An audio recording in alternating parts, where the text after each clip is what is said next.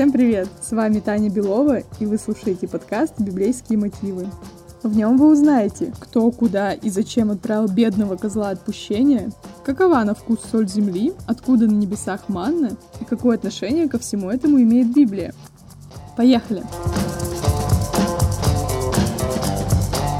Вы наверняка на протяжении жизни замечали, как много вокруг нас неочевидных отсылок к религии, особенно к христианству и православию. И вот я решила собрать как можно больше таких прецедентов из русского языка, чтобы посмотреть, как огромное количество вещей, которые кажутся нам ничем не окрашенными, на самом деле полностью завязаны на библейских сюжетах.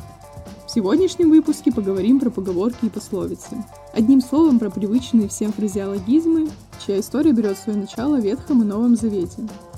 Чтобы внести ясность, объясню очень простыми словами различия Нового и Ветхого Завета. Заветы — это разные части божественного откровения, а это, в свою очередь, рассказ Бога людям о себе, своей любви к ним и о правилах мироздания. Так что заветы — это взаимодополняющие части. Ветхий Завет — это фундамент сразу трех религий — иудаизм, христианство и даже ислам, как ни странно. В Ветхом Завете рассказана история, как Бог спас людей — а в новом — жизнеописание Иисуса в четырех Евангелиях и рассказ о деятельности его учеников. Теперь можно сказать, что заветами мы разобрались. Можем перейти к тому, что находится непосредственно в них. Вы наверняка знаете такого человека, кто должен был отвечать за чужой проступок, который даже не совершал. В его адрес обычно прилетает нелестное выражение «козел отпущения». Со значением, в принципе, я думаю, что все понятно, но если копнуть немного глубже, то возникают вопросы. Почему именно козел? И что это вообще за процедура его отпущения? Впервые с повествованием о злополучном козле отпущения мы сталкиваемся на страницах Ветхого Завета. Вспоминаем, что это еще до рождения Христа. При описании еврейского праздника Йом-Кипур, который является днем очищения. В этот день иудеи приводили к храму двух жертвенных козлов, тельца и барана. Они бросали жребий, по которому выбирали одного из козлов. Его оставляли в живых и отводили в сторону.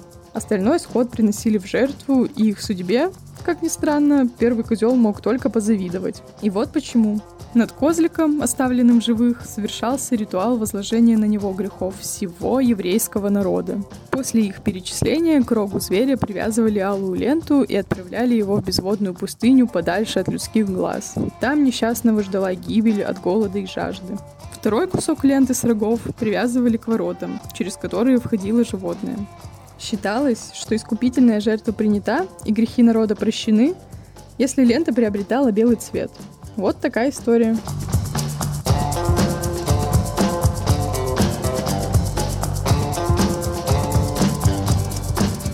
Следующее выражение довольно многозначное. Это то, чем питаются студенты, чего ждут лентяи и что находят благодаря большой удаче. Я сейчас сама не небесный. Выражение берет свои корни в Ветхом Завете. Согласно Библии, Моисей 40 лет водил свой народ по пустыне после ухода из Египта.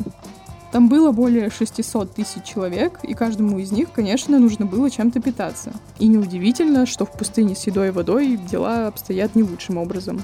Когда все припасы подошли к концу, и евреи готовились к голодной смерти, Бог послал им пропитание.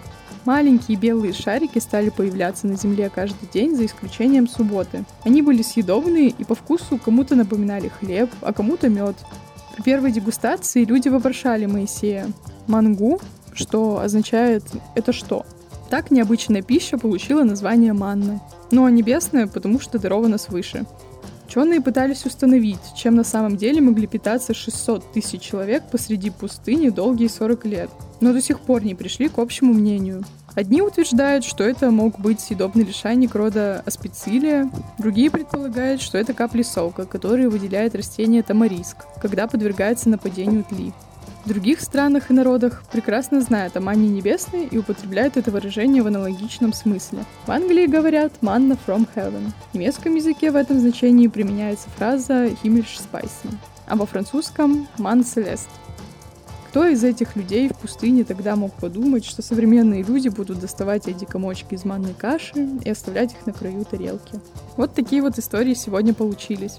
Присоединяйтесь к следующей программе, и я вам расскажу еще больше интересного.